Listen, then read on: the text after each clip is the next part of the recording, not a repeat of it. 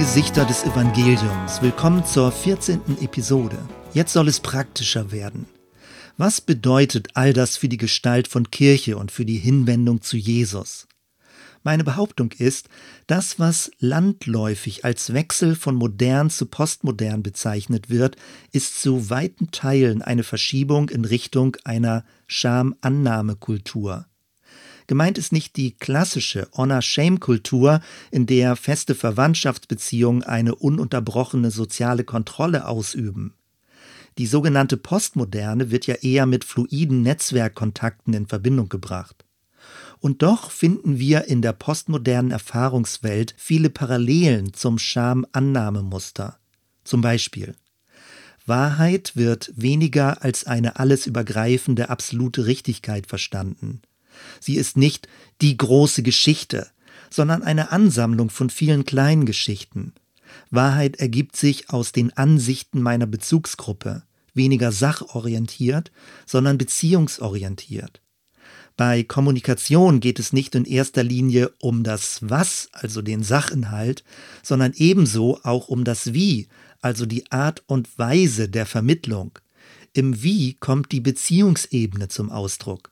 Dadurch wird Wahrheit nicht relativ oder beliebig, sondern relational.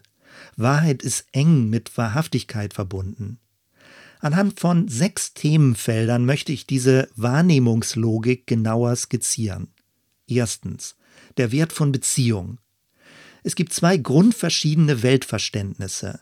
Das eine geht davon aus, dass unsere Welt aus vielen Einzeldingen besteht, die erst in einem zweiten Schritt miteinander verbunden werden. Das zweite setzt das In-Beziehung-Sein an den Anfang und geht davon aus, dass sich die Bedeutung des Einzelnen erst aus den Beziehungen ableitet.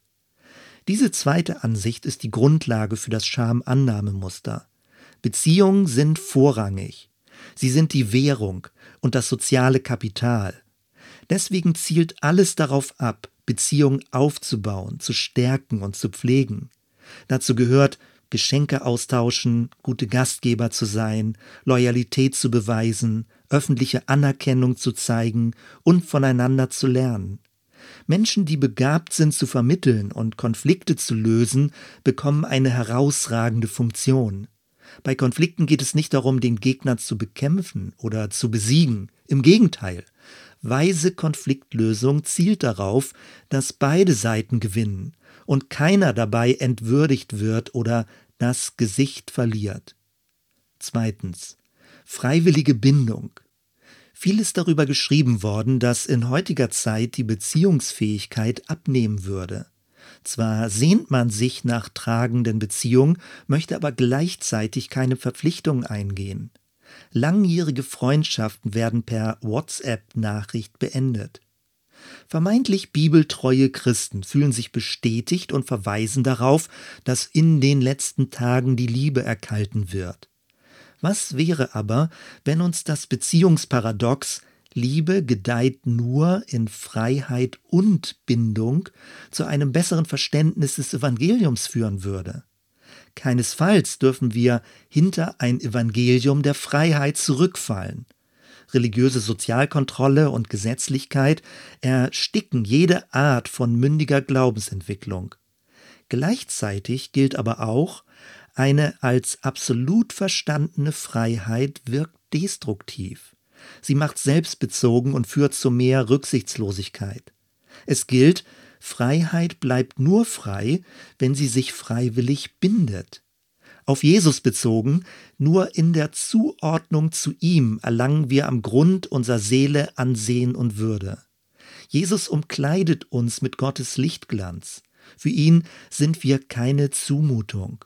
Er lädt uns in Gottes neue Familie ein, eine Familie, die nicht einengt, sondern Halt und Identität gibt. Drittens, die Gestalt von Kirche.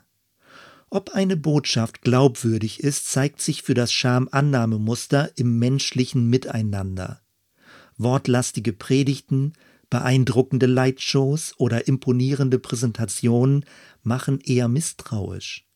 Wenn all das nicht auch durch persönliche Erfahrung und einen respektvollen Umgang gedeckt ist, ist es wertlos oder sogar kontraproduktiv.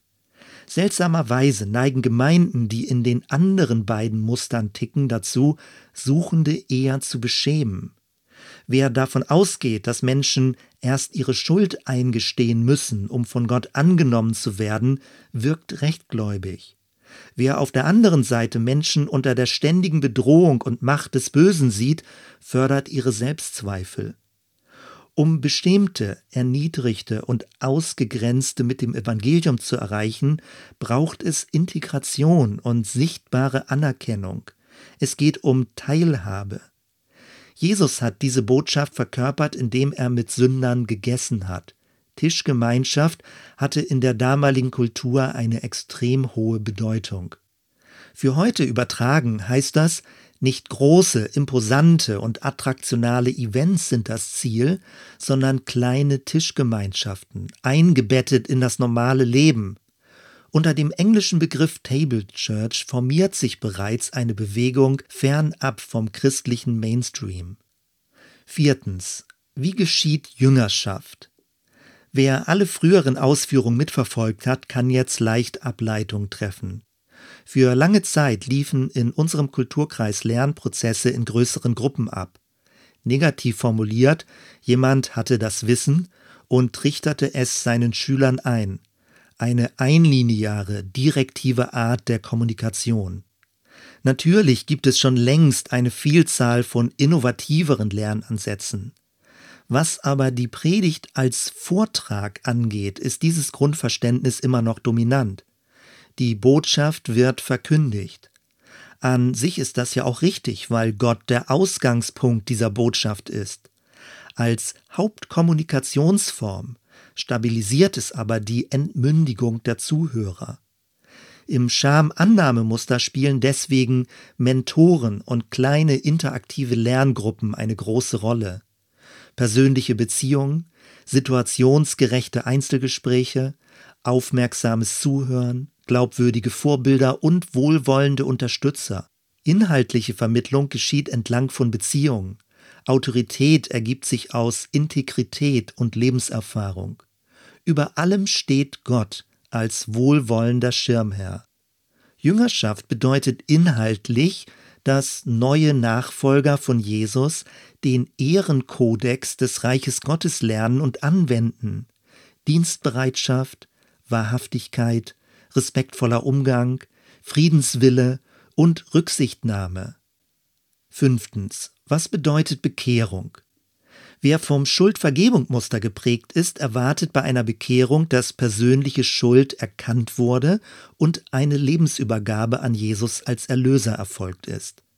Irritierend ist nun, dass es im Schamannahmemuster nicht diese Art von tatorientiertem Schuldbewusstsein gibt. Bei Schamannahme geht es weniger darum, dass ich Fehler mache, sondern dass ich mich als Fehler empfinde. Scham ist grundlegender als Schuld. Sie betrifft nicht nur meine Taten, sondern meine gesamte Erscheinung und Identität. Deswegen funktioniert im Schamannahmemuster auch nicht die Unterscheidung Gott liebt den Sünder, aber hasst die Sünde. Menschen fühlen sich grundsätzlich abgelehnt oder angenommen. Identität wird aus dem Beziehungsumfeld abgeleitet. Bekehrung ist also weniger ein innerpersonales Schuldeingeständnis, sondern vielmehr ein soziales Geschehen. Es ist ein Wechseln des Beziehungsumfeldes und der Loyalität zu Bezugspersonen. Es geht um eine neue Zugehörigkeit, um ein Bündnis, um eine neue Gemeinschaft. Im Schamannahmemuster geschehen Bekehrungen nur, wenn christliche Gemeinden sich als einladende Gemeinschaften erweisen. Häufig ist Bekehrung kein zeitlich benennbarer Punkt, sondern eher ein längerer Prozess. In der Missionsforschung wurde das als Umkehrung des üblichen Weges beschrieben. Die englischen drei Begriffe lauten Believe, Behave, Belong, also erstens an Jesus glauben, dann sich dementsprechend verhalten und als drittes in die Gemeinde integriert werden. In diesem Fall ist es aber genau andersherum. Belong, behave, believe. Also am Anfang steht das Gefühl der Zugehörigkeit, Dann beginnt sich das Verhalten zu ändern und erst ganz zum Schluss kommt es zu einem öffentlichen Bekenntnis zu Jesus. Sechstens. Was ist mit Evangelisation? Auch hier treffen wir auf die irritierende Beobachtung, alles, was im Schuldvergebung-Muster funktioniert hat, löst bei Schamannahme nahezu das genaue Gegenteil aus. Sachorientierte monologische Verkündigung, der Fokus auf Sünde als Einstiegspunkt, die Betonung der persönlichen Entscheidung und eine tendenziell konfrontativ direktive Redeweise. All das stößt Suchende eher ab oder lässt sie zumindest unberührt. Wer so auftritt, wirkt unhöflich, herablassend und gesetzlich. Um gehört zu werden, braucht es ehrenhafte Beziehungsbrücken. Vor der Übermittlung von Sachinhalten braucht es Respekt vor dem Gegenüber. Die Grundbotschaft des christlichen Glaubens als Gerichtsverhandlung wird kaum Resonanz auslösen. Vielmehr geht es um ein Versäumnis gegenüber der Quelle des Lebens. Es geht darum, dass Menschen dem Schöpfer ihre Loyalität aufgekündigt haben. Sie haben sich nicht damit zufrieden gegeben, als Ebenbilder Gottes zu leben. Verrat ist die Wurzelsünde im Schamannahmemuster. Um Gottes Angebot anzunehmen, braucht es eine glaubwürdige Einladung in die neue Familie Gottes. Gemeinde als verlässliche Willkommensgemeinschaft. Es geht um etwas Helles, Lichtvolles und Schönes. Nur so lassen sich Suchende aus dem Schamannahmemuster gewinnen. Zum Schluss zwei Buchempfehlungen. Dort werden die von mir skizzierten Gedanken noch wesentlich genauer ausgeführt. Beide Bücher sind von Jason Georges. Das eine ist gerade vom Neufeld Verlag aus dem Englischen übersetzt worden und heißt Mit anderen Augen. Perspektiven des Evangeliums für Scham, Schuld und Angstkulturen. Das zweite gibt es bisher nur in Englisch. Es heißt Ministering in Honor Shame Cultures, Biblical Foundations and Practical Essentials. Dort wird beschrieben, wie Menschen im Schamannahmemuster mit dem Evangelium erreicht werden können. Soweit erstmal. Wir hören uns bei der letzten Episode. Bis dann.